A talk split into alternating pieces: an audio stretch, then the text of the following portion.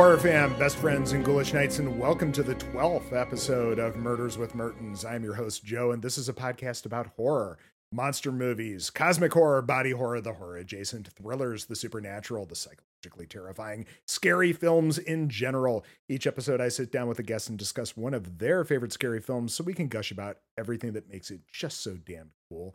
Viewers, thank you for your support. Don't forget to like, share, and subscribe if you're so inclined. It all helps to get the word out and bring some much needed love to this fledgling podcast.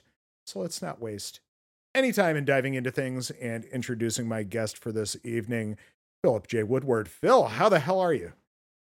I'm doing all right. I'm I'm having an interesting day, as you know, that we talked uh, before the actual show, but I don't think Yeah. the people need to know about that. But I mean, Not at all. overall, things are good. You know, um, Good. I think I, I just uh, got confirmation on my Steam Deck, which is uh, exciting.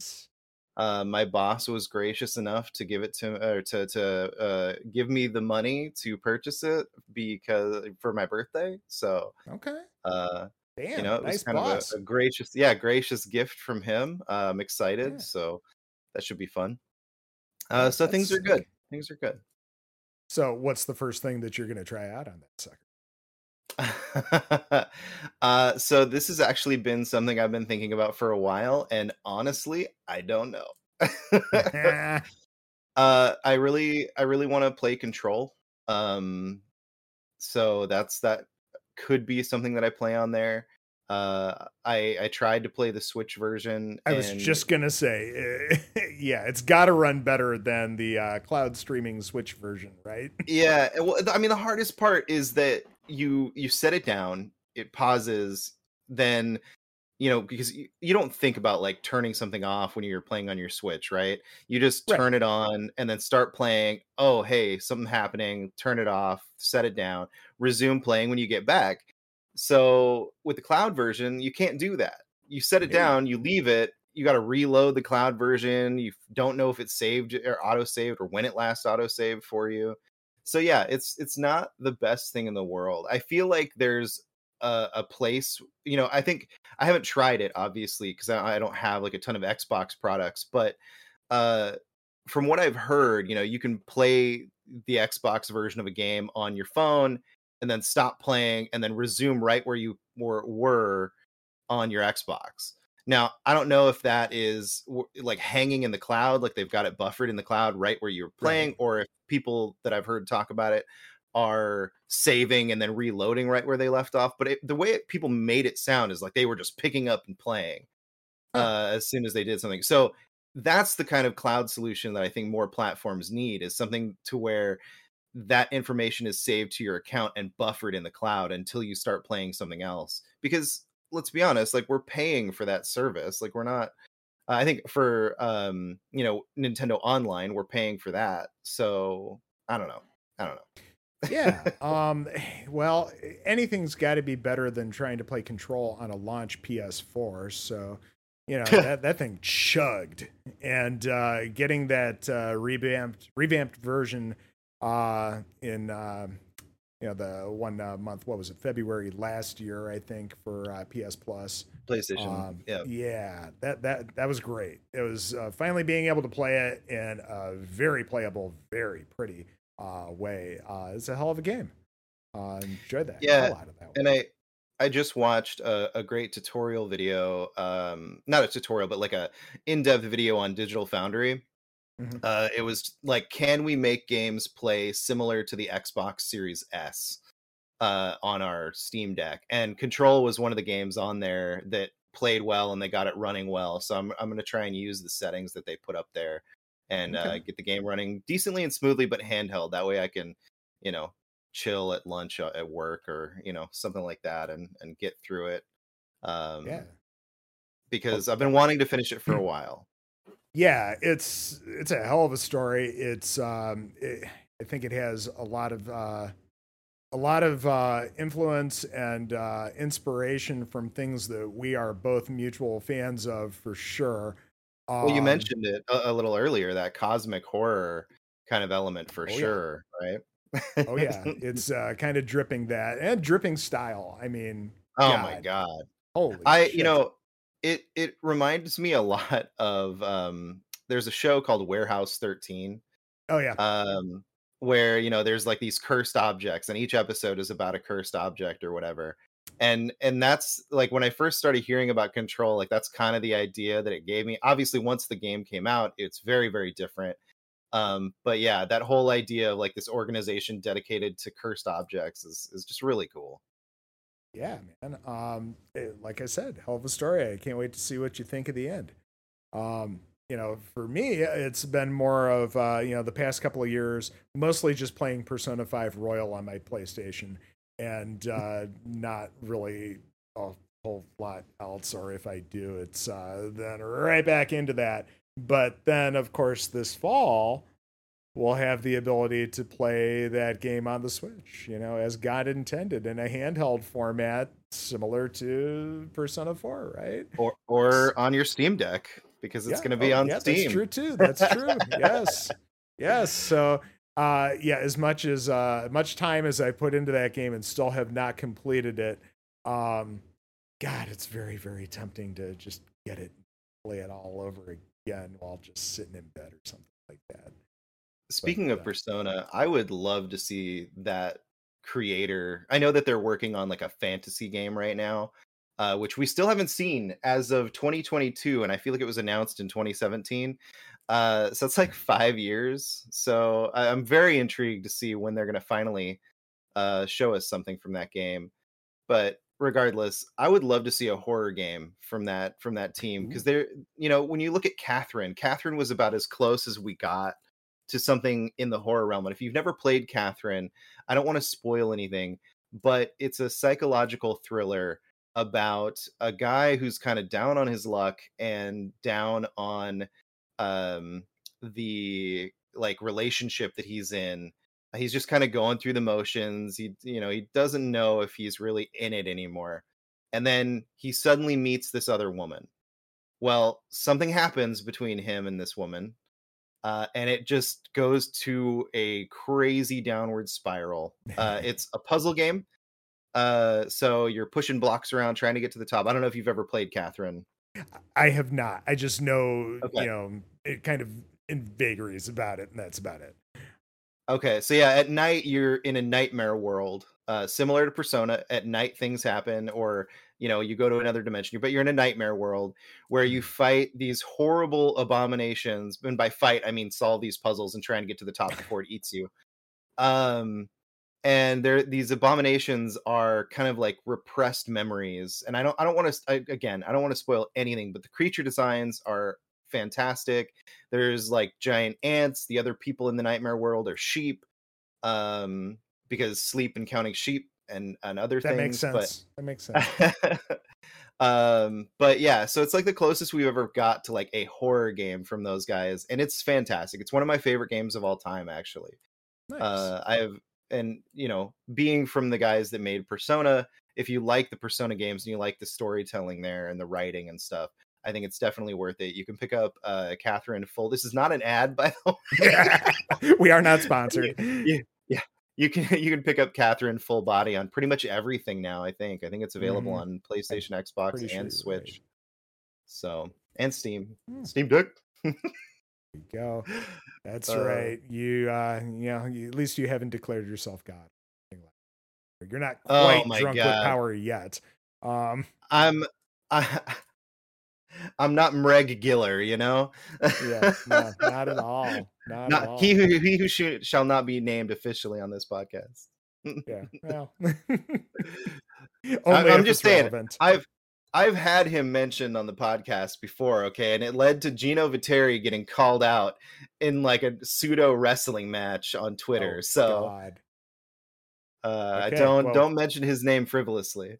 Yes, yes. We'll, we'll, we'll try to you know save it for a special occasion or something. there you know. go. There you go. Yeah.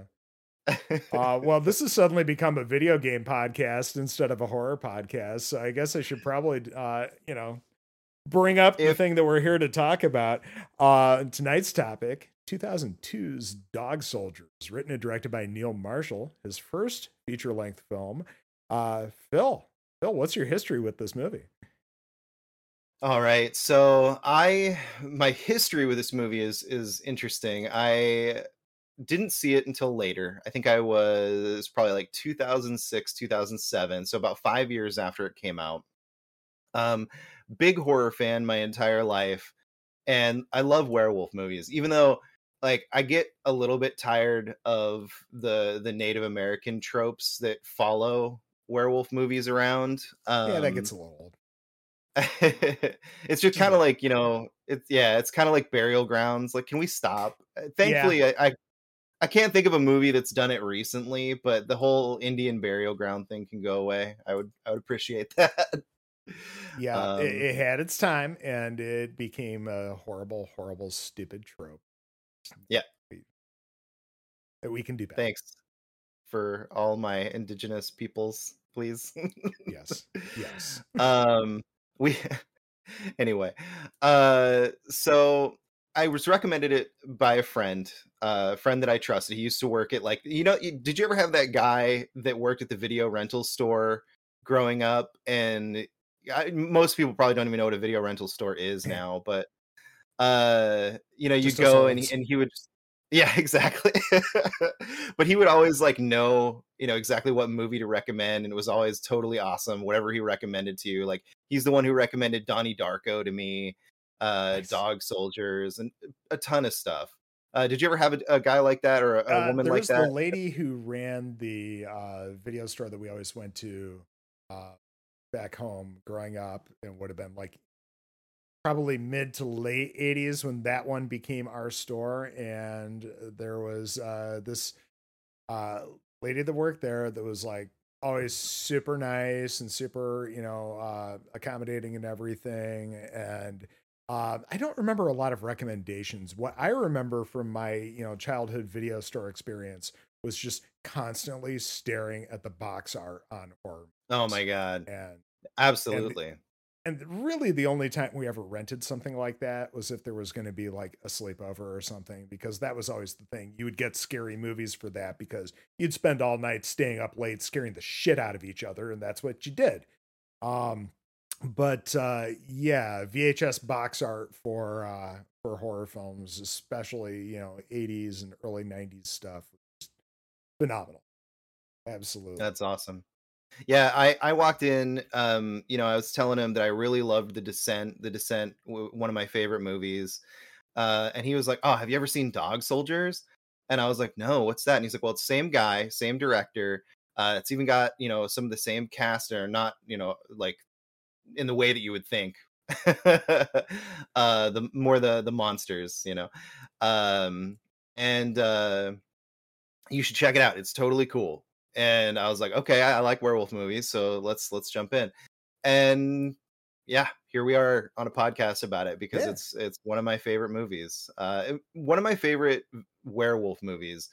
Uh, because as as good as the you know where um, American Werewolf in London or um, you know the Howling and, and all that stuff is great. Uh, there's just something so great about this movie. It's it's just a really fun blood soaked, action packed movie. Oh yeah, I, I, just described this as uh, aliens with werewolves to somebody uh, the I, other day. You know what? I was thinking about saying it, but I didn't want to be that audacious. no, it's very much aliens and Evil Dead mashed up with werewolves in all the best Absolutely. ways. Um, Absolutely, yeah. You've got the the homegrown campiness of something like Evil Dead, mm-hmm. but yeah, you've got the the multiple military men action side of it, like you do in Aliens, for sure.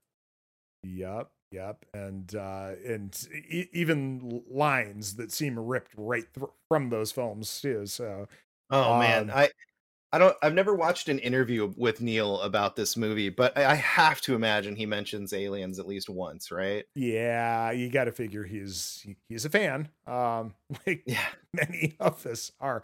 But uh, yeah, yeah. Uh, for me, it's a very similar story with this film. I had seen The Descent, thought the world of it. Uh, probably IMDb this guy said Dog Soldiers. What the hell is that? And uh, I would have seen Descent using at the time Blockbuster's version of Netflix, where you know they would mail you DVDs. Um, and so that would have been instant. Okay, look up on the Blockbuster website. Okay, add that to the queue and play. and holy shit, this movie is so much fun. It's like you said, it's uh, very much uh, that homegrown uh, Evil Dead vibe. Like uh, we are going to get some friends together and we're going to make ourselves a movie, right? Yeah. And it, and in some ways, it definitely looks that way. It's um, Neil Marshall has definitely grown as a filmmaker for sure. but um, I mean, but I don't even think he had. I'd I'd love to know how many digital effects were in the movie because I don't think there were any. and if Yeah. there were, they were they were very basic.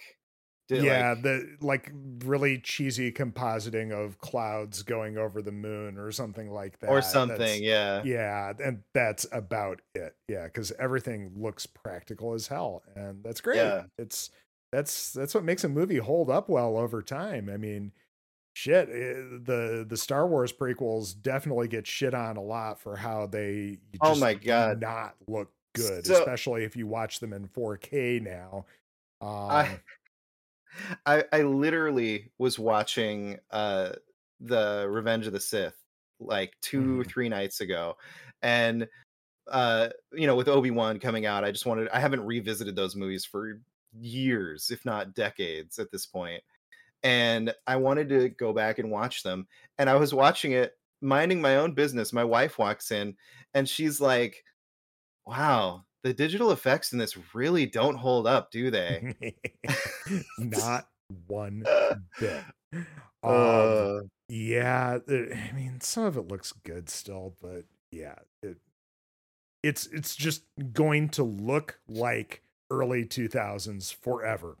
Whereas I, Dog Soldiers could be from the 70s, it could be from the 80s, 90s, whatever. But Yeah, I mean, I would absolutely peg it for like a mid '90s film if it wasn't for the uh the fact that it was made in 2002. uh, shout out to your Spawn Wave mug, but or not Spawn Wave, uh, Spawn on Me mug. That's great. yeah, I just I just want to say, Okay. friend friend of mine, Kahlief Adams, really great guy. yeah, Um, love Kahlief. He's uh, a hell of a dude. I was gonna say friend of the show, but I was like, this isn't my show. No, no. Maybe someday he'll be friend of the show. Um, there are Uh, definitely some uh, mutual people that we know. So I just yeah, no, absolutely. I just want to say uh, real quick, I, I was looking at the on Google for like digital effects stuff on the film, and I just found out it's got a 4K Ultra HD release that just came out uh, on the 14th of this month or of last month. huh. So All right. if you're Well, because into that it, check it out. Scream Factory or whatever the um the uh the the one company is that puts out these really cool box art covers on their releases but oftentimes really shitty image quality. That's that's the blu-ray that i have of dog soldiers right up there uh and it does not look good um it- it's you know it's a film that's pretty grainy as it is and Yeah. you know just is not I would love to see what Yeah. a 4K because you have to imagine they've done some like upscaling stuff to it maybe to get it to yeah look better. I don't know. I don't know. There's, there's, Um, God, I can't remember who I was talking to about this, but uh, uh, the last David Lynch feature, uh, Inland Empire, uh, there's a minor bit of controversy about uh, this like upresed version where they're using AI to take this uh, movie that was shot on a handheld uh, digital video camera uh, back in, I don't know if it was 2005, 2006, it was somewhere in that time period uh, where there was this big boom of people making movies. Uh, in Yeah, I that remember Um, I remember 28 days uh, later, and you know all these Yeah, others what was- shot digital. What was the one that? What was the one with Tom Cruise? It had um, he was playing like a, a hitman, and he was Oh, being driven Collateral. around. Collateral. That movie was was huge because it was all shot on digital. Mhm. Um, like but a, lot of these films have a very, very specific look of you know just it, it looks like it was shot on a handheld digital video camera, right? right. and um that was like they're they're using and it's being overseen by David Lynch this um this redo of this film that you know they're using AI to go in and pretty everything up and upscale it and everything. And you know the conversation is ultimately, well, at what point does somebody really get to do this because it's fundamentally changing what the film is? And Yeah. I'm like, well, see George Lucas, but Yeah. you know um but I- yeah i i get the the concern for you know ultimately changing it i guess if it gets a criterion release and that's probably what will happen because it's uh what is it janus films that's doing this uh this uh remastering or whatever you want to call it uh my hope is that both versions are on the disc or it's a couple of discs or something like that because i would love for it to keep its original look much like this film dog soldiers you know it's got a very specific look and you hate to see it changed too much? I, Yeah, I'm I'm one of those people that like loves to watch these weird new takes. I just hope they don't replace the old ones. Like Star Yeah, Wars is, a- is a great right. example of a a thing that released into the world and is now the only way that you can watch it. You know, going it, like I don't even think you can find without having the original VHS tapes, the Yeah. OG cuts of of the original trilogy at this point. yeah I, i'm sure So- somewhere my parents have um probably the uh the the thx box set uh Yeah. god i love the box art of those it was all stylized for each movie but um Absolutely. somewhere um somewhere there is that set and that's probably like the last version before there was any digital fuckery and you know some of the stuff that they did in those you know special editions was was cool uh some of the things that were done in the you know 25 years or so since was very cool like finally coloring vader's lightsaber so it wasn't white in a new hope um Or is still but- white to those of us who are colorblind. yeah well there's that um but uh, ultimate that's right go fuck yourself no um but, but you know it, yeah it's just the han shooting first versus Greedo Right. then both of them at the same time it's just no just let me go back and see it, it and yeah there's probably very few copies out there that can scrounge it Yep. maybe maybe there's stuff somewhere on youtube or something i don't know but uh yeah Oh, I'm sure someone has it archived, like the differences of each version somewhere on YouTube. yeah uh, But, so real quick, I, I I looked up digital effects, and Mhm. a I found out that this movie was in production since 1995. That was where the original talks and ideas started to come up about the movie. Uh, the writing took place in '96, so there was like a, a seven year process of getting this movie made, which could also attribute to why it looks like a '90s movie. yeah but- very much so yeah I did I did want to throw out that uh, animatronic and digital visual effects were by Image FX was the company that did it. So there are digital Hmm. effects in the movie. Um, I didn't Gotta really know. very few though Yeah, I didn't really notice anything on my rewatch. Mind you, that was a few months ago because we were supposed to do this episode a while ago. well But, life uh, uh life finds a way um but uh yeah yeah i i didn't notice much that would i mean maybe some of the explosions were punched up a little bit um, Sure. could always see that happening sometimes they'll do a little bit of digital work with like um uh muzzle flash on firearms yeah, there could have been there could have been some like composite cover up work too. uh-huh. like to hide some stuff. Um, speaking of of remastering movies, I guess Sam Raimi in either Evil Dead or Evil Dead Two in one of the newer special editions, uh, erased one of the goofs in one of the mov- or one of the scenes. You could Holy see crap. one of the cameramen reflected in the glass, oh yeah I- yeah yeah and I guess in a new version of that movie, he took it out, like he removed it, so it's no longer there anymore. So Sam Raimi out there changing his films. I guess. Yeah, I feel like they did that with Alien. I think there's a scene towards the end where there's supposed to be a camera person that's like kind of like crammed behind uh like a closet door in one of the hallways near uh the self-destruct thing. where Mhm. when all hell's breaking loose with all the uh you know the steam and everything and all the lights are flashing i guess it kind of i feel like maybe this is a mandela effect thing and i'm just mis- misremembering the film but i feel like there's this closet door that kind of opens up and you see just the little hint of the cameraman who's behind it but in recent watches of that film i haven't been able to pick it up again so either it was cut out for yet another like release or whatever, or it was never there to begin with.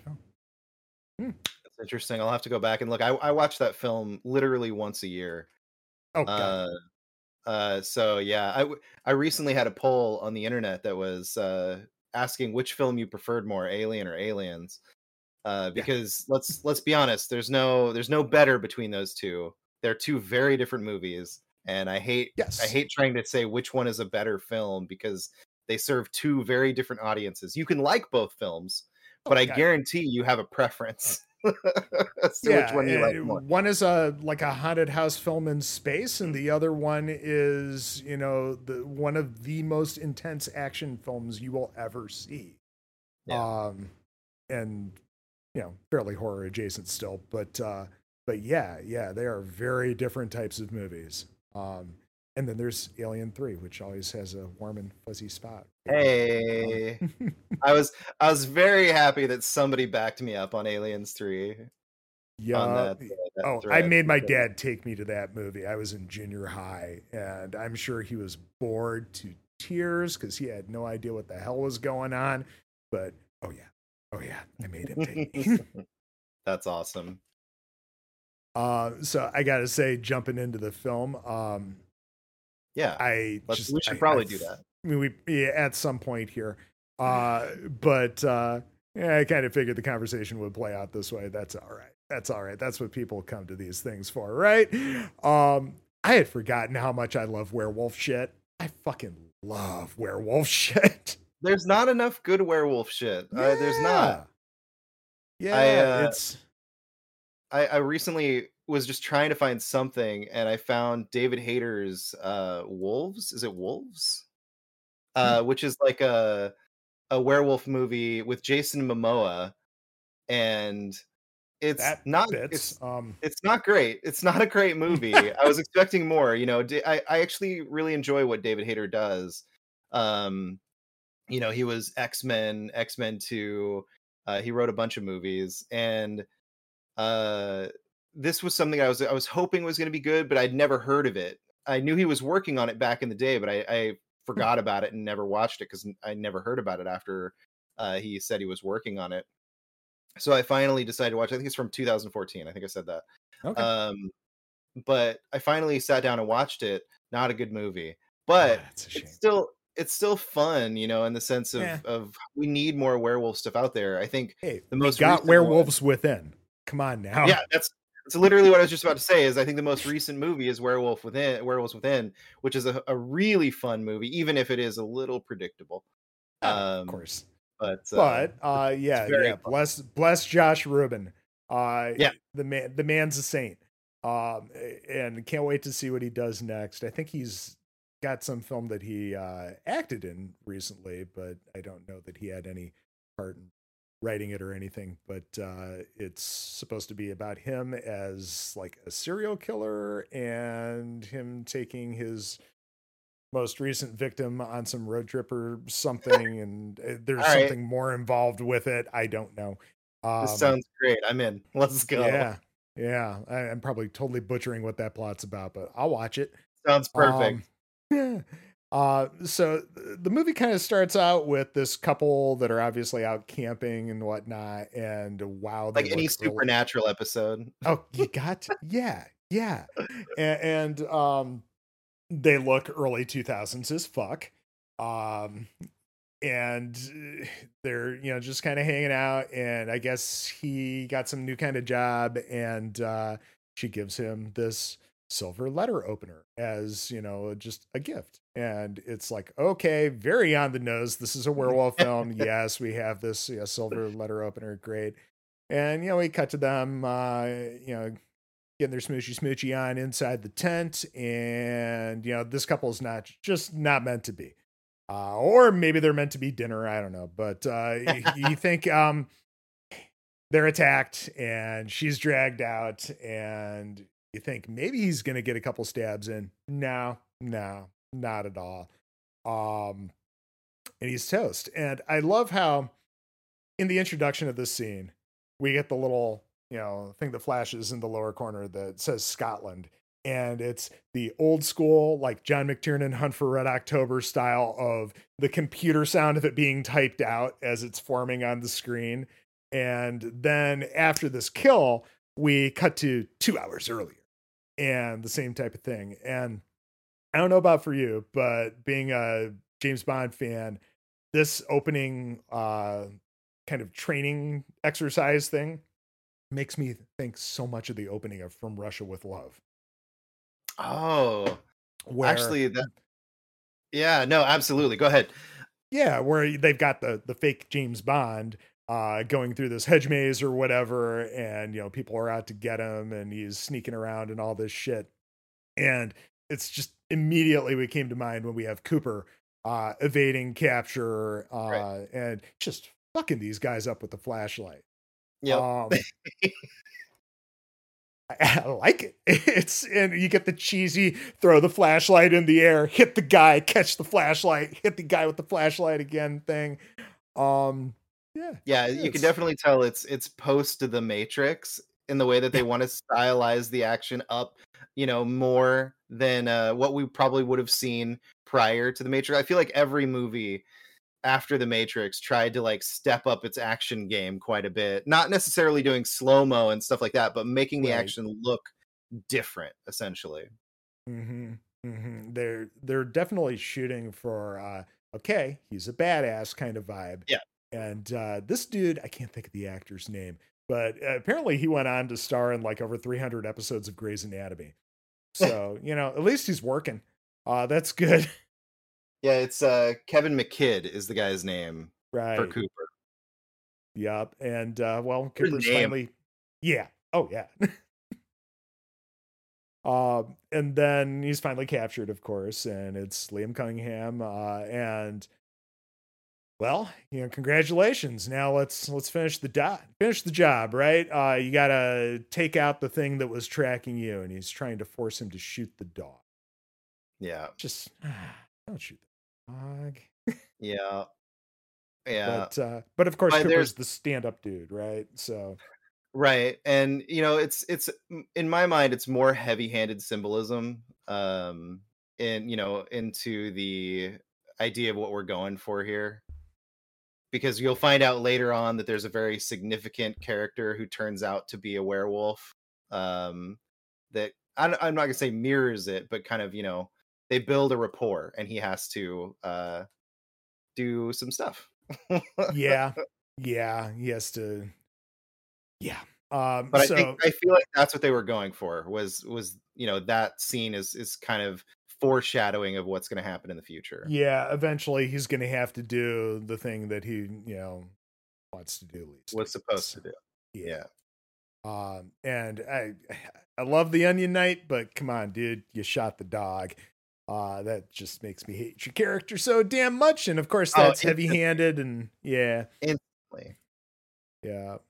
Uh, so then we cut to four weeks later, which is kind of perfect because, uh, you know, it's full moon and all that shit because it's a werewolf movie, right? And we're back in Scotland and, uh, we've got the helicopter coming down to drop off this, uh, little squad on this training exercise. And you know we get some uh, cool witty soldier banter and it's Sean this is where you really this is where you really start to get the alien vibe.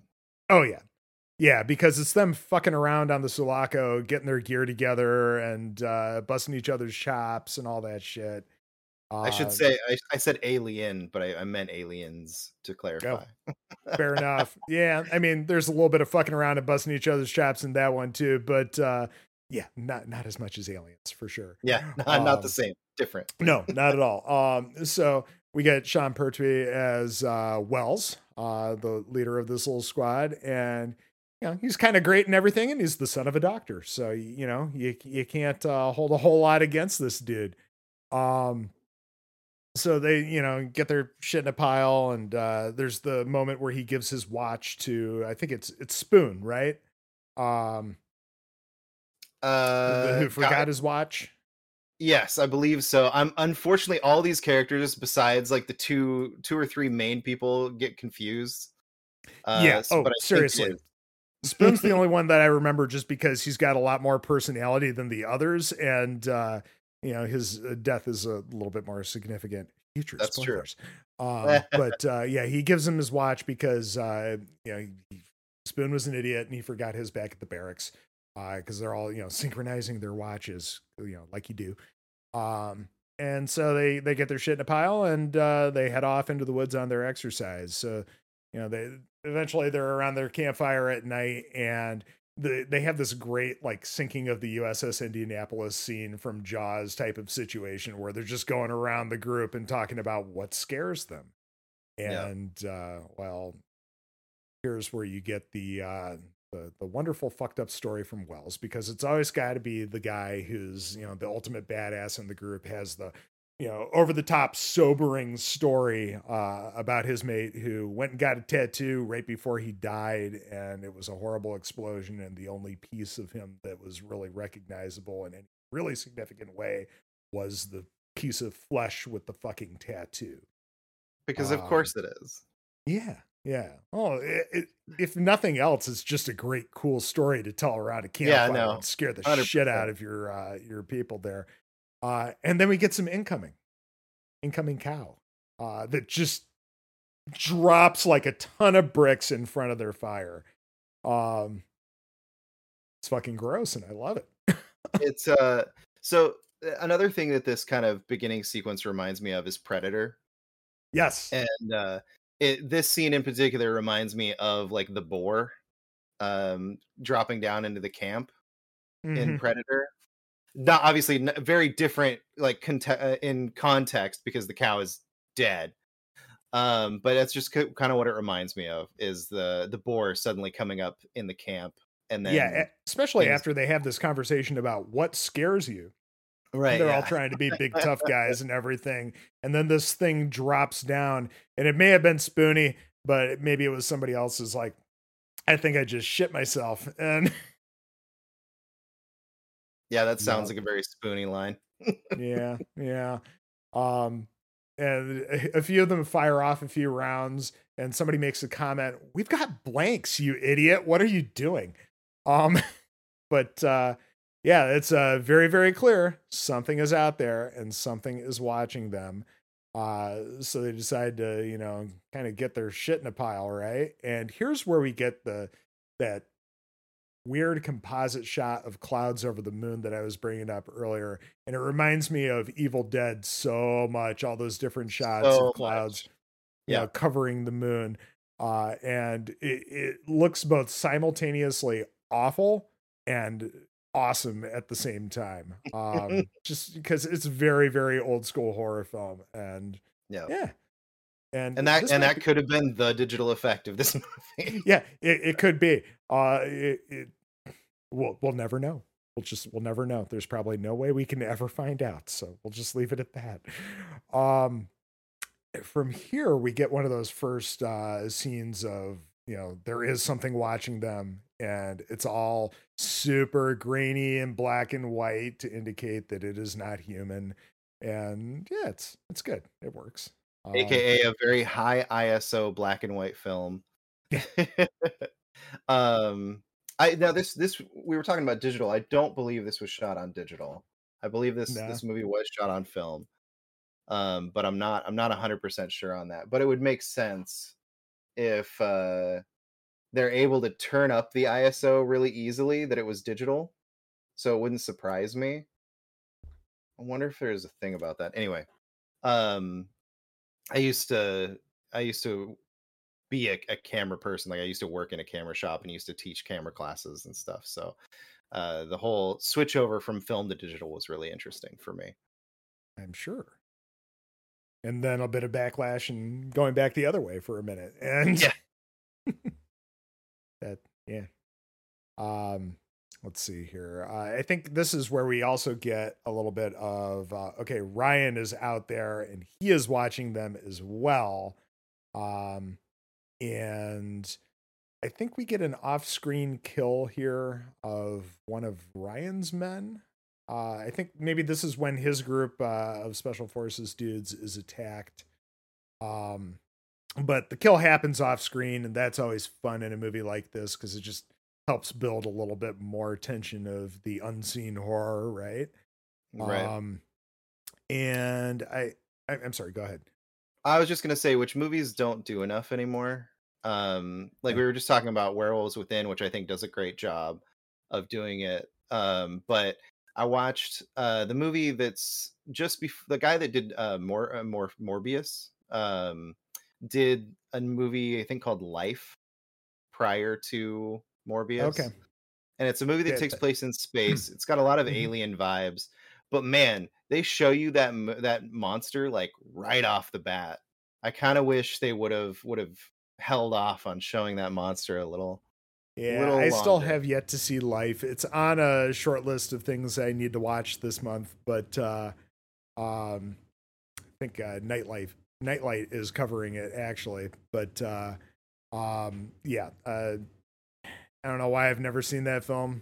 Definitely seems right up my alley. But uh, oh, it's, it was fun. It was really good. The digital effects were fantastic. Cool. Um and uh I thought it was a really unique idea. I just it was one of those things where I just kind of wish they would have played a little bit more with uh with that aspect of the the unknown.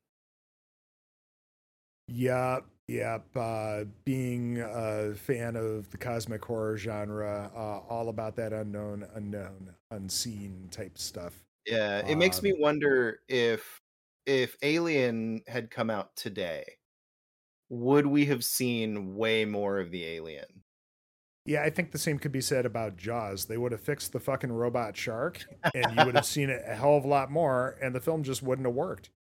No, Jaws is an interesting calamity of misfortune that ended up becoming, you know, the whole reason the film worked. Mhm. There were so many things about that movie that were supposed to happen a different and- way. And Yeah, and I think it's such a wonderful, happy accident slash um, educational opportunity for a young filmmaker. Yeah. Um, you know, because I mean, Spielberg has definitely grown over what 40, 50, no, 50, almost 60 Yeah, years of a career. um where i mean the guy's he- he's pretty much a fucking film like master it's um but uh yeah can you imagine if everything had just worked right and you see the shark in every single shot and it just doesn't have any of that tension and it would have been just kind of a middling okay thriller at that point Yeah.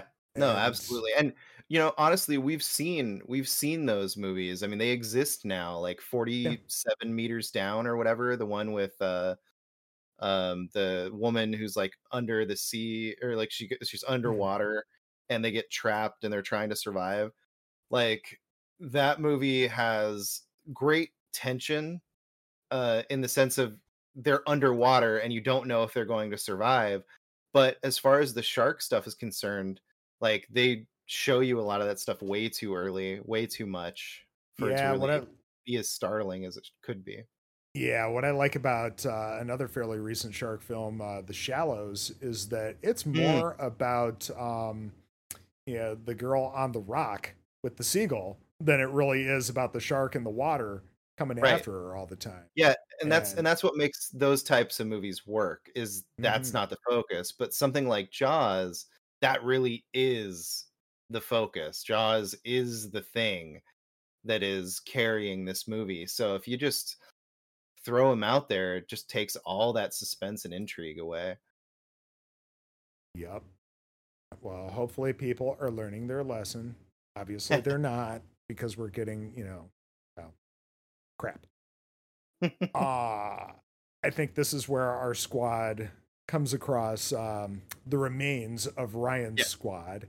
Um there's the line about you know natural causes my ass and somebody holds up what looks like a steak um you know Yeah. just of from the viscera but uh and then Probably is an actual steak though. it probably is that was covered in just a little bit of extra goop and uh we're just gonna say this is you know some human remains sure why not uh and then we get one of my favorite tropes in horror films uh somebody just popping up out of the woodwork just out of you know what seems like nowhere and also in a way that um really has no logic to it as far as um just the overall space that they're in and where the other characters are and what they can see. It's like you had to have known that he was there. You had to have seen him. Um, but no he just pops up and scares the shit out of them and I mean, That's like every single time you're watching a movie or even playing a video game where like an entire room has been cleared and then all of a sudden the character turns around and then gets smacked in the face with something. yep yep yep I i, think- gotta say i love it. I think the best use of that I've ever seen is in The Last of Us Part 2 when you go into the house and there's I, I, this is minor spoilers for The Last of Us so I apologize. Uh you go into it's into been this out for a couple of years come on Right, right. And you go to use the workbench. And if you're if you're careful enough, if you're careful enough, you can actually hear them. And it's like the most gratifying thing in the world because you're not just suddenly hit with it, you know, you hear them, you hear them talking, you hear them running. So you have time to get out of the menu and and do the, do what you need to do to survive. And it's so gratifying in that way when we've seen so much media that's just like oh all of a sudden you're just knocked out. Uh but what's really funny side note if you have mines and or things to trap the area you can actually kill them just by trapping and keep working. You don't even need funny that's really funny yeah it's not it's not like they spawn in inside the room like they literally have to come through the doorway so if you good. if you trap the room they they die just like anybody else and you can just continue working Oh, that's good. If, if I ever get the um get to a place emotionally where I can play that game again, Oof. then yeah. Um because it's a lot. A lot a you lot. think the first one's going to take it out of you. Oh no, just wait till you play that second one. Um but uh yeah, I'll find myself probably trapping whenever I can around workbench areas because I can't remember which one that is. I just remember that it does happen, but Yep. uh, I'll end up doing that over and over just to see if I can make it happen. That that's cool. that's I- God. I love that that sequence is designed in such a way that, like you said, they don't just spawn; they actually come from somewhere in the house. That's fucking amazing. Ah, first Yeah, time I've ever heard of that. I love it. So right. yeah, Liam Cunningham, Ryan, he uh he pops up and he's wounded and he's just raving. Uh he keeps repeating there's only supposed to be one of them. And uh, you know, they're trying to patch him up and they're trying to get on the radio, but the radio's broken and you know, all the all the things, right? Um and I, somewhere you hear somebody talk about how this training exercise is the Kobayashi Maru. I'm like, they they they, they fucking said it. Okay, great. i actually don't remember that yeah, it's the first time I've ever noticed it, and I've you know seen the film. oh that's really cool i'm not sure has a movie ever referenced that outside of Star Trek like- itself. I, Yeah. I I don't know. Um. interesting trivia Oh, you know what? I think I feel like it's there's like at least a comedy that does. oh But, sure i'm um, there's definitely I, I feel like there's definitely things that uh, reference it there's, like, a in very specific one. Yeah. um yeah like i mean anything like i'm sure it's been on big bang theory and or something like that in conversation but yeah, it- i just I it, it's it'd be interesting to know if there's something that references it not in the in like a normal conversative way like where it's re- this is oh my god this is just like you know but Mhm. that's that's pretty cool. That's a great little detail. Good catch. Yeah, I God, I love when rewatching stuff and you um are able to find something new like that. And that, that's been part of the fun of uh you know doing a podcast about movies is just, you know, you have to kind of do a little bit of note taking. You got to do a little bit more careful paying attention and you do start to draw things out just a little bit more than you typically do. Um, mostly because it's very difficult to fuck around with your cell phone while watching a film that you actually need to be paying attention to. So that's good for paying attention, right? Um, Absolutely. um, so yeah, uh, somebody tells him to shut up like a good gentleman or something like that. And okay, they, I think we get some howling at this point, and it's like, okay, it's time to get the fuck out, right? And of course, Sergeant Wells is, you know, dope as man of action. Um, and yeah, they're they're they're getting hunted at this point. Yeah. Um I I have a note here that just says, "Oh dude, you're fucked" with fucked in all caps. And I think okay, it might be uh the guy who got separated and he's just running along on his end.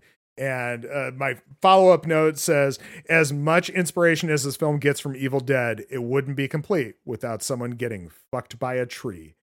And then I cut to fuzzybear.gif and break up my numbered list with that GIF.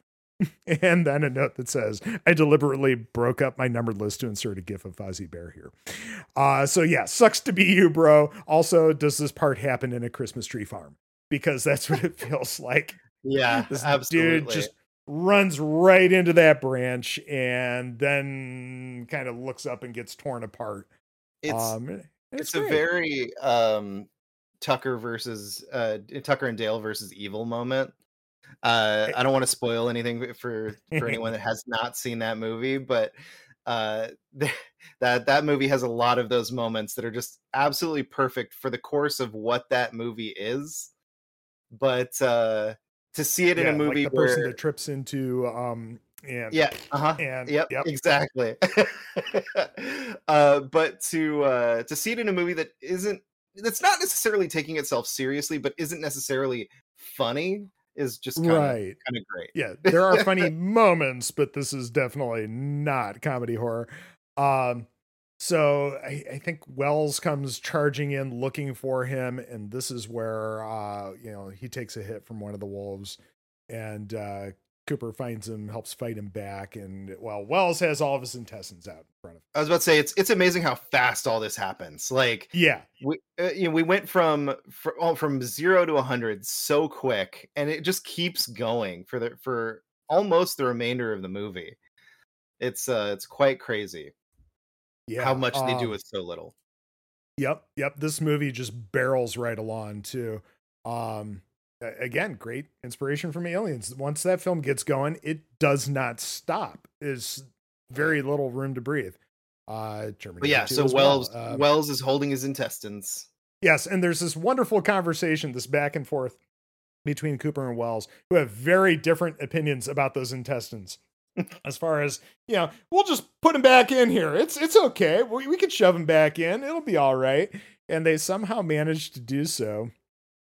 And um, yeah, they're they're the remaining people of the squad, uh, you know, kind of stumble down this hill towards a road, and they see um you know vehicle coming and they uh they they flag it down and I, I find it interesting that she yells out to them to get in um and of course we find out other reasons later why uh you know she seems to know more about what's going on. But uh yes they get saved by deus ex jeep. Um and uh, that's okay. That's okay. It's you know we're just continuing to propel this thing along here. And they, they like you said they do a very good job of it. Um they um I think they do get attacked once while they're in the vehicle and um you know the the the creature rolls off or something like that um and they keep it moving they they make it to this farmhouse I would I would like to point out that up to Oh. this point we still haven't really seen what it is. no no just uh maybe a little bit of claws Like and flashes you know of of yeah, mhm. things from off screen. Yeah, we, we we don't even know that we're about to get full body shots of these werewolves at Right. some point.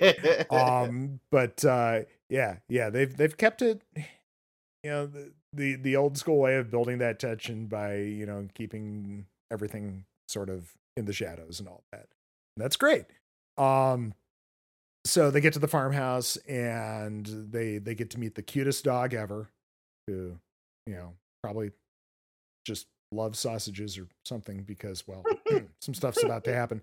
Um and and uh, they they have this whole little you know thing about hey you know don't eat any of this food. This isn't my house and hey we're soldiers. We, we see this stuff in front of us. We don't know where our next meal's coming from. We're just this is what we do.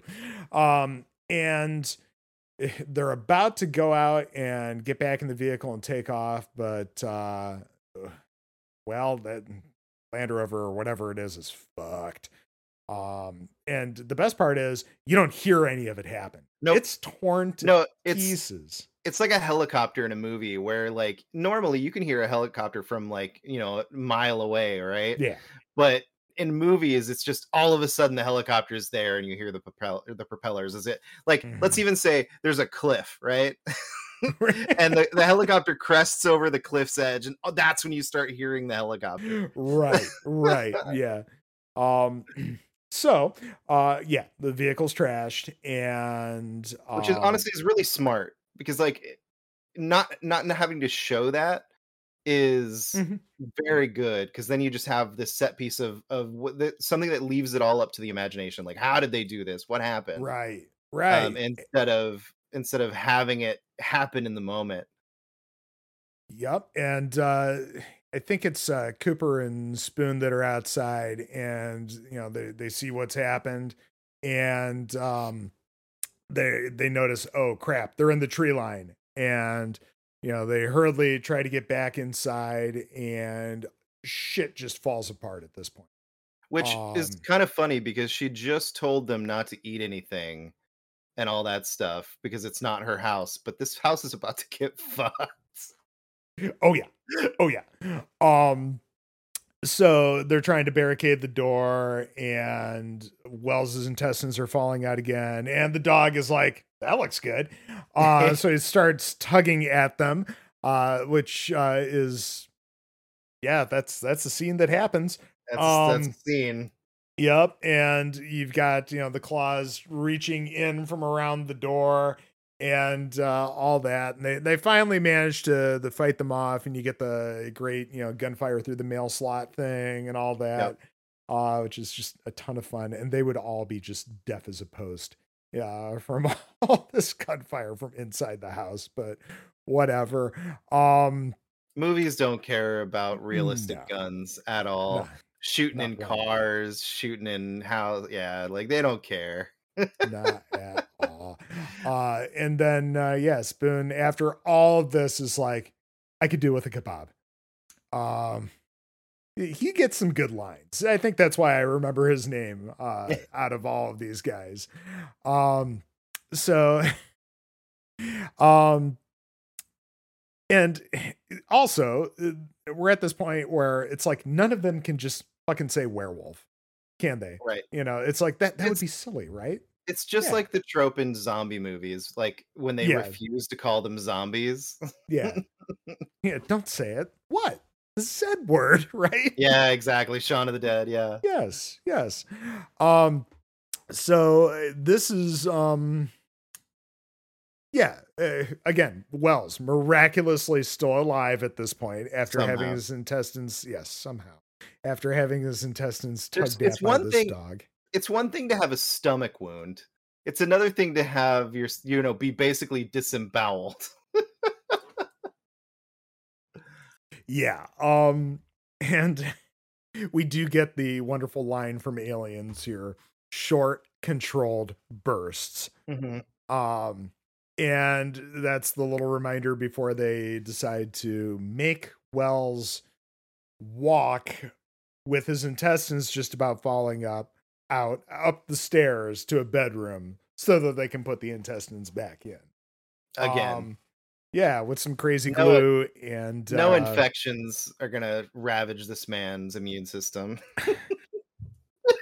I mean, he seems to be doing okay so far. So Yeah, I- but let's be honest. There's another reason why he's doing okay so far. Yes, yes, uh, because of course he's, uh, you know, he's been attacked by this werewolf, so of course he must become one. Um, And their patch job of his gut is graphic. Oh, very um, graphic. Oh yeah, it's bloody as fuck. Um, and yeah, we we basically have a conversation about how werewolves are real, yo. Um, and of course, we get plenty of hints that Ryan, Liam Cunningham, is turning as well because he was in horrible shape when they found him. Right. Now he's doing quite a bit better here. Um, seems to have a lot of his fighting spirit back, and he doesn't seem to be so terrified any longer. Um, and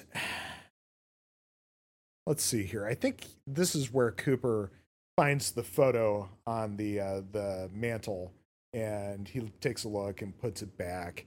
And I, I'm not entirely certain what we're supposed to gather from him looking at this. Uh, maybe just the count of the number of people versus the number of werewolves that they're encountering, because that does come back later right. conversation about the photo. But um let's see here. I I, I think this is where um now had they blown uh her vehicle up already? I think that happened while shit was all going out of control. Didn't they like uh punch a hole in their gas tank and uh he throws a flare at it or shoots it or something and we get the whole my car thing. Yeah. But even though um, even though the car is basically done already. Right. and I Um, don't think she necessarily knew that because she hadn't gone outside. Right. Um, but yes, I do believe that that happens either in the next part or in that whole madness part. yeah, because um, you know, again, contact and they start firing and you know, you got um you know, the mail slot again, but this time Claw's trying to come through and somebody's got a hammer and they're smacking at him and that's always great. Um and somebody tells one of the werewolves to fuck off. Um which is always fun. Uh yeah, because why not tell the giant monster that uh you know this horrible killing machine that you have no hope of fighting back against to fuck off. I, I love it. It it just it builds more the whole okay, these guys are, you know, ultimate badasses. This is aliens. Uh Yep. sure, it's great. I love it. Uh very private Hudson. Um but uh, we get a little hint that Ryan has been here before, uh, somewhere around here, which again, just love that. Um, yeah, there's plenty of intrigue where I, I think I don't know how I want to say this. Maybe where they're playing more into him being somebody who is either turning or is somehow involved with these werewolves or something like that. Uh, and I think doing a pretty solid job through a lot of this film of kind of drawing your attention away from Megan, uh, their savior with the fucked up car. Um, Yeah, so so my my interpretation of what's going on with Ryan is that that aliens thing of of they're trying to capture a spec a specimen. There was only supposed to be one Mhm. of them. So that's what his team was doing there. And they come to find out that he, you know, he there wasn't just one of them. There's like a whole family of them. So they came into a trap essentially uh and got got messed up. So Yeah, I think yeah. I think yeah, they have been out there before and and have scouted and they kind of knew what they were getting into, but they uh didn't realize it was so thick. They thought they thought it was just going to be one one one thing to capture and it ends up being a lot lot more. Oh yeah, and and I also love how um, Wells his squad was essentially supposed to be the bait for this capture, uh, but then the tables were turned, and that's just because who doesn't like it when uh, the asshole is the one who gets fucked. Um, So, all right, there's another car that's uh, in the garage, and okay, so I guess we're gonna hotwire it. Um, and yeah, there's you know one of those move your fucking ass soldier lines and all that, and cutting back and forth to them trying to hotwire the car. And You know, One thing we didn't talk about is the fact Mm. that that this movie does take place in Scotland, and yes. They all have very thick accents. Uh, Oh, yeah. I feel like I feel like for those listeners that may have thought this was like American troops in just training in Scotland, that is not the case. These these guys are speaking in the thickest accents you've ever heard. yeah, I, I'm glad they didn't go the uh, Mad Max route of uh, dubbing it because they felt like uh, audiences just wouldn't be able to understand. Not that I think this got a super wide release in the U.S. or anything, but Right. um, you know, um, yeah, I, I just remember that. I think it was an undergrad. It was the coolest thing ever that they put out a DVD of Mad Max with the original Australian language track, um, which does not sound horribly different from the dubbed version. They're very understandable. Yeah, absolutely. Well, that's like uh, not to bring up Uncharted of all movies, but they have that joke yeah, yeah, in that yeah. movie where he's like, "I can't even understand you." It's like, really? Mhm. Eh, for the most part, I think you can get the gist. I see. Sounds just fine. Yeah. And maybe that's because I have a Scottish friend and we chat on PSN and I don't know, maybe I could just understand it better, but it just felt like a, a weird joke for that movie. Yeah, there's there are very few times uh my friend Keegan that I have to ask him to repeat himself. It's it, just listen, use your ears. Yeah. um It's not So very you- hard to understand what I'm saying, okay? exactly. what he said. Uh, uh, so there's a lot of cutting back and forth here of them trying to hotwire the car, and somebody is obviously killed because we get one of those awesome tropey moments of windshield wipers and blood. Yep. Um, I I always love that shit, and uh, yeah, we uh have them backing up through the door of the garage and crashing through and pulling up to the house, and there's all this you know shit going on, and we get the whole you're behind me, aren't you? And uh, because there is a werewolf inside the car with the soldier, and he gets fucked. Um, Can't uh, can't windshield wipe that ga- that blood, you know. Nope, nope. You got to take a fire hose to the inside of that vehicle. It's very pulp fiction at a certain point. Um, so now we get a bunch of exposition. Um, uh, this is a brief moment where things slow down for a little bit in this. yeah, film. which feels which feels a little weird, if I'm being honest. Feels a little Yeah. weird at this point, but it's still it's still fun information, I think. Oh yeah. Yep. Um, and at a certain point, somewhere in all of this, there was a sword that was found in a chest, which is gonna come back in multiple ways. I feel Love like it. that happens when they go upstairs. But I could be yeah. Yeah, that sounds about right. Um, and then we get uh, Wells getting up and moving around a little bit, and he's doing pretty well for someone with you know with his guts super glued inside of him. Um, and then eh, we get a moment shortly thereafter where Ryan finally starts to turn, and he runs off and uh, we get Wells uh, delivering this great battlefield commander's speech, and that's pretty cool. Uh, again, I, I will watch anything with Sean Pertwee in it. Um, I think he's fucking awesome. He made such a great Alfred on Gotham, and he was one of the only good parts of that show. it was not a great TV show, but uh, yes, made an awesome, awesome Alfred. Um, yeah, I think I made it through season two of that show. But yeah, he's definitely uh, a great Alfred for sure. oh yeah, especially uh, you know like the comics and video games and so on, where they lean a little bit more into him, you know, being former SAS Right. and uh, you know just being a little bit more of a badass than just a stuffy butler. Um, like it. Yeah. Um, so someone gives somebody, I think it's Megan, gives uh, them the idea that they're all out in the barn.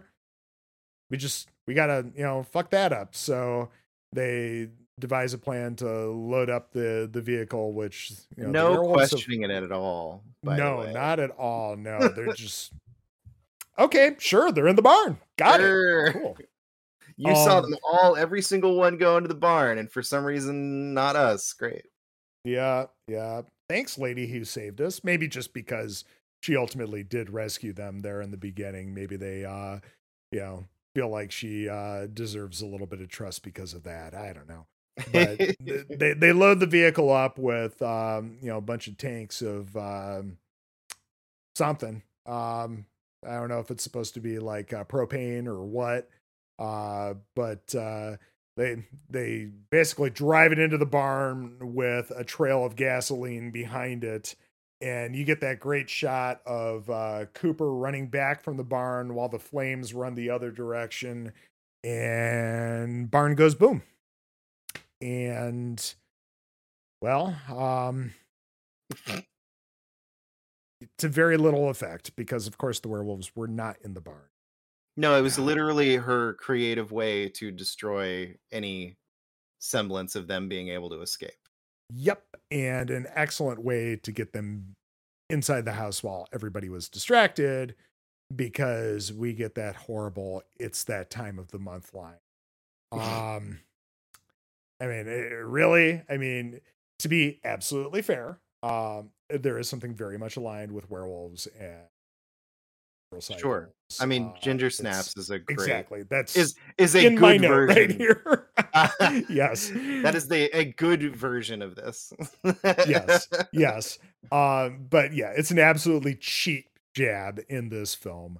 Um, and yeah, she gets a bullet through the brain before she's able to turn.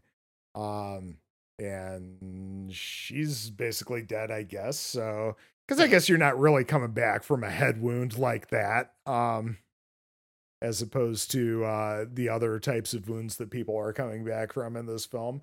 Um, I think we totally glossed over um, the point that uh, the Ryan Wolf, when he was making his escape, uh, got run through by that sword because Oh yeah, you said it was going to come back later, but yeah, uh, and Yeah. It, it very much does. Um, so yeah, we've got the wolves. They're they're going berserk in the house, and uh, you've got um, Wells and Cooper holding up in separate rooms. Cooper's in that bathroom. He's got like the can of hairspray and a lighter, and he's trying to, you know, fight him off with that. Um, and Cooper is trying to dig his way into that room to help him out, and Spoon's downstairs uh, fighting the wolf. And wow, Spoon goes out like a motherfucking G. He is he is not going to die without giving everything he absolutely has. He's he's having a fucking fist fight with a werewolf yep. And throwing everything that he possibly can, screaming at this thing. And finally it gets the better of him. And Which is kind of weird when you think about it because of how ever how fast everyone else gets taken out, but it's still a great scene.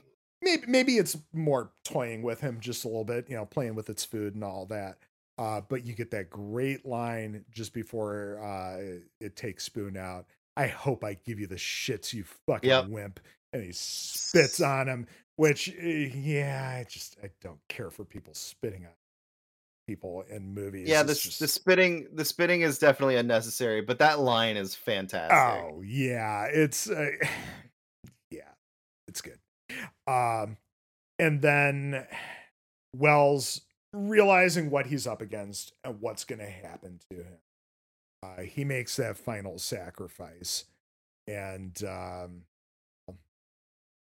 he's no more. Uh, just trying to save Cooper because Cooper's like the last of them at this point and Cooper's in the basement and he realizes, oh shit, Ryan's here. And we know it's Ryan because he's in full wolf form and that sword is still sticking out of his chest. And this is where in the basement we find a lot of remains and, you know, gear from hikers that have been taken out over time and all that stuff. And also, the silver letter opener. Um, and Ryan uh, grabs uh, Cooper and with the sword protruding from his chest starts jamming it into Cooper's mouth and you hear it scraping through his teeth. That was it, it, it's a bit much, uh, a little hard to take, but um, I I do like it. Um, Shout out to and- the sound effects crew. Oh yeah, oh yeah. Um, and Cooper, I can't remember if he gets a line in here or not, but he does jab Ryan, uh, basically in the head with this uh letter opener, and that seems to do the trick. It just takes him out. He almost starts glowing where he gets impaled with it. Um, Maybe burning. Maybe burning. yeah, that that could be. Yep. And uh yeah, basically that's it. Uh Cooper walks off with the dog that somehow was left alone throughout all of this. Um but uh yeah, we get credits with some of Megan's snapshots from her camera, which is always fun. Uh but yeah, that that's basically it. Dog soldiers, no post credit scene. It's uh it's uh it's pretty tight and tidy film. I can't even remember what the runtime is, but it moves quickly. Yeah. Um I actually don't that's one of the few things I don't have up here is the runtime. uh 105 minutes. Okay, Yeah. So super tidy. little little over uh, an hour and a half. Yeah, that's all right. So I like a movie that respects your time. Um, Yeah, and it's it's not without its problems. You, you definitely can tell it's somebody's first film, uh, but it's it's so much fun. It's a great it's a great movie. Uh, if you just want to turn your brain off and have fun, and that's Yeah. and that's why I love it. It's it's, it's so funny because it's like the polar opposite of something like The Descent, where The Descent is Yeah. I mean, one of one of the most suspenseful and like gut wrenching movies to watch. This is uh way less suspenseful, way more Mhm. fun, and you know, guts literally get pulled out. oh yeah, yeah, and the descent definitely has an additional level of technical proficiency. Um, oh god, yeah. it's it's just leaps and bounds i- an improvement in that regard. Not that Dog Soldiers is bad by any stretch. It's just It's just yeah, this- campy. The- it's it, yeah, it's and this it's dude has obviously film. grown from this movie to that. So which is crazy because I feel like it's his next film, right? Like I after think it is. Yeah. So yeah, so his first movie was Dog Soldiers. Uh obviously he had some shorts and stuff for probably Mhm. college and stuff. Um but then it goes straight into the descent. So he went from Dog Soldiers to the descent, which is crazy to me. Yep. That's- Um well, like we were talking about earlier, the pre-production and just the slog that it took to get this film made, he probably Right. did learn quite a bit, but there's probably a lot that you know he kept from early days just because, you know, first film, you know, Yeah, real quick. I this get is that. this is denofgeek.com. Uh this is the wild story of of the making of Dog Soldiers. So I just want to read this real quick. Uh, the origin of Dog Soldiers can be traced back to 1995 when director Neil Marshall and producer Keith Bell were involved in a small film production together. It was fairly chaotic and people weren't getting paid, and it was the classic ultra low budget, uh, deferment based kind of production, Marshall recalls. It was great uh, as a learning experience and a first feature to be involved with, but it was clearly not a way forward as a going concern of making films for a living. It was there that the pair made a pact to work together on a feature of their own, with Marshall directing and Bell producing, and ended up being Marshall's Soldiers versus Werewolves concept. Marshall had first drafted the script in 1996. Hmm. Um, I'd always wanted to do a siege movie, war movie, or military movie, and combine that with my love for horror, Marshall says. He did exactly that. If you were to walk in late on Dog Soldiers and miss its opening scene, you might be forgiven for thinking you were watching a war movie. I mean, he's not wrong. As a group of young soldiers engages in a training exercise uh, with their hard bitten sergeant, but as their training progresses and their unit gets picked off one by one, the true nature of their foes begin to reveal itself before they finally devolve into full siege movie territory with the last survivors locked in a cottage trying to keep circling um, the circling pack of werewolves at bay. And so yeah i mean it's it's just interesting to think that he had just like a terrible experience on a film and then made a pact to make his own movie and ended up making dog soldiers out of that with a similarly low budget i'd imagine um but it took yeah six years to finally get out into the world yeah. Hmm. But yeah, so yeah, God, what was, was I doing then? Jesus, uh, they started this when I was in high school, and then I was meandering through an undergrad career uh, at some point by the time it finally came out. Wow. Hmm. Yeah, yeah, I, I, I, absolutely love this film. Uh, Neil Marshall has gone on to do you know quite a bit of other fun stuff. He's really well known for a few episodes of Game of Thrones. Uh, it wasn't uh, the Blackwater his. I'm I'm go yeah, Blackwater and uh the Watchers on the Wall were the two episodes. Yeah. Yep. Um yeah, he's he's an interesting cat. Um yeah, most recently uh and I think there's a reason that it's his most recently. I mean, his personal film The Reckoning obviously in 2020, but uh Hellboy is probably the movie mm. you can kind of point to as as a, a recent big budget movie that he worked on uh, for better or for worse yeah uh, i have not seen it i know there were a lot of people that were hating on it like crazy basically because it was not another del toro uh, hellboy film um, but I, i've heard a number of people say that uh, the David Harbour one is a little bit more in the vein of the original comics. So I don't know. Um, I I ha- I think the movie has its ups and downs. I think that you're yeah if you're if you want that more lighthearted version of Hellboy, that's not this movie. But I also don't feel like the darker tone of this movie really helped it in any way. Hmm. Um, I think overall it's it's it's a movie. Aren't they all? aren't they all? Um, it's definitely it definitely has some great special effects. It's definitely shot in in interesting ways. Um, it looks good, but I don't know if it has enough substance to really carry it. I mean, obviously they haven't announced a, a second one, so right, right. Well, I don't know that it really did all that well. So eh. yeah, it's definitely one of those reboots. It's really hard. I think, I think they need like that that next reboot to just just get a younger cast in there. Um, I think that uh, getting Harbour in there was not the greatest choice, just because how many movies is he really going to want to do in all that makeup and everything? It was honestly very similar to Ron Perlman when they chose him. I mean, he was no spring chicken when they put him in that role either. Yeah. So, but at least he had uh, quite a bit of experience with heavy makeup. So, yeah, absolutely. Yeah, I, uh, David Harbour definitely not not having fun with all that makeup for sure. Um, hmm. but yeah, well, check it out. Uh, I mean, it's free on somewhere to stream, I'd say check it out. Yeah, I don't know if yeah. I'd say pay for it, but nah, nah, that's okay. Uh, we'll we'll look for something I'm already subscribed to. That'll work.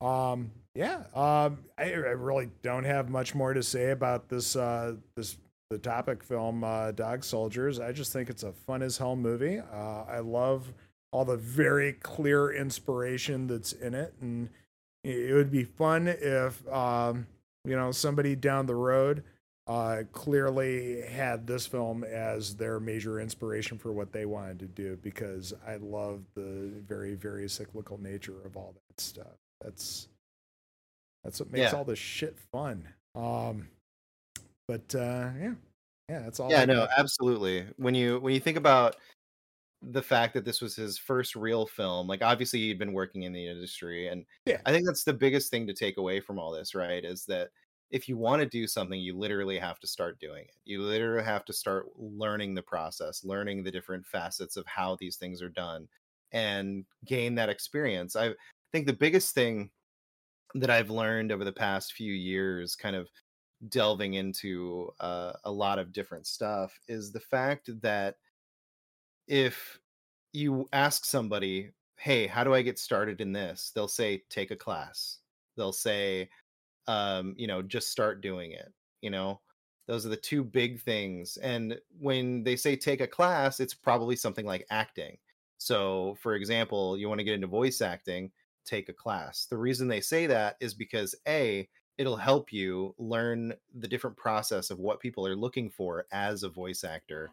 And it'll also give you stuff for your demo reel when you are out there trying to get something done having a class they'll have projects for you to do and you'll have to voice certain things you'll have to do certain things.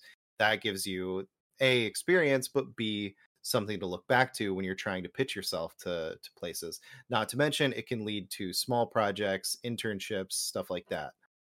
Then yeah. the other part is just doing it where let's say you want to write in games journalism. Well if you start a blog writing about video games and you just hone your craft writing about uh, what you thought about a video game, then you know you can look at that and when you try to apply to GameSpot or IGN, you can say, "Hey, look at my blog. This is all the games writing I've done." If you just try and even if you don't have a, a games journalism degree, you know, or not games journalism, but like a journalism degree, mm-hmm. um, then you can still point to look at all this writing that I've done, look at all this thing, these things that I've accomplished, look at all these YouTube videos that I made. Um, and uh, people can look at that and they, they can use that for your portfolio. And anyway, my my point is, you know, it's all about just doing it, yeah, just getting out there and and doing what you want to do, and that's what Neil did with this movie. Well, Phil, you're certainly getting out there and doing it and just, you know, making shit happen because obviously, where can people find you? uh, so you can find me on Twitter uh, at Phil J Woodward. Uh, that's mostly where I am.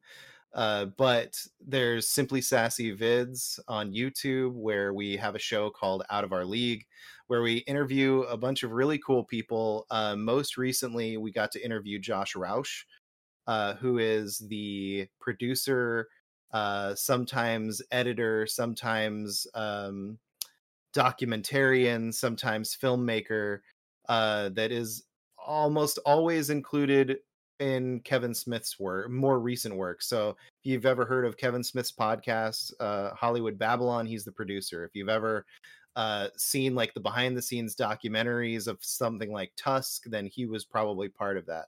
Really cool guy, had some great insight uh, into what he does on on that show, and it was really cool. Uh, we also got yeah. to interview Josh Hahn not too long ago, uh, who's an actor in LA, and we had a great deep conversation about him that went from, you know, being an Asian actor in Hollywood to, um, you know, his his health issues that he had and how he overcame that, and uh, just yeah, we're always trying to talk to really cool people and you can check that out at uh, on all podcast services um, and uh, and YouTube. It's Simply Sassy Vids and Out of Our League. Yeah, man. Well, I, have seen both of those episodes, and yeah, they are awesome conversations. You guys uh, are clearly having fun in them, and uh, it, it, shows. Um, but yeah, I, I love the whole, you know, swath of conversation there. It's it's super cool, and uh, uh, they are most definitely not out of your league. Uh, they, uh, you guys come together for some very interesting conversations on this. Um, but yeah, uh, everybody go check them out. And uh, well, this has been Murders with Mertens, a horror film podcast. Thank you for letting us tickle your ear holes. Uh, please like, share, and subscribe if you are so inclined. I'll be back soon enough with another episode. But until then, stay spoopy, everyone.